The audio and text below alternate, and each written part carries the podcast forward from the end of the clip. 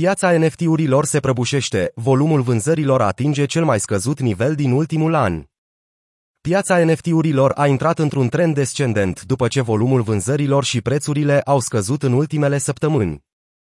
Nișa cripto a înregistrat prima sa lună cu vânzări de mai puțin de 1 miliard de dolari din iunie 2021, potrivit datelor de la Dapradar. Pe cea mai mare piață NFT din lume, OpenSea, volumul vânzărilor a scăzut cu 75% din mai și a atins cel mai scăzut nivel din iulie 2021, arată datele furnizate de Dune Analytics. Între timp, indicele JPG NFT, care urmărește proiectele NFT Blue Chip, a scăzut cu peste 70% de când a fost creat. După cum arată datele de la Nonfungible.com, ecosistemul NFT a înregistrat cel mai mare număr de vânzări zilnice de 224.768 de NFT-uri în 24 septembrie 2021, în valoare de 78,3 milioane de dolari.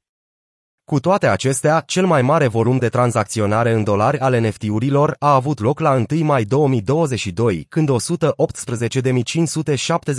de NFT-uri au fost vândute într-o zi pentru 780,4 milioane de dolari. Vânzările de NFT-uri au totalizat 40 de miliarde de dolari anul trecut, iar vânzările totale în 2022 au depășit deja 42 de miliarde de dolari. Vânzările din ianuarie și februarie reprezintă mai mult de jumătate din vânzările totale din 2022 până acum. Unii dintre factorii cheie care influențează negativ hype-ul în jurul NFT-urilor sunt Scăderea prețului Ether Lipsa cererii pe piața secundară Taxele nerealiste de gaz Drept urmare, în ultimele trei luni, capitalizarea de piață a NFT-urilor a suferit o scădere de aproape 40%, în timp ce a pierdut peste 66% din volumul de tranzacționare, după cum arată datele de la NFTGO. Piața criptomonedelor a fost supusă presiunii pe fondul volatilității de pe piețele de valori mai largi.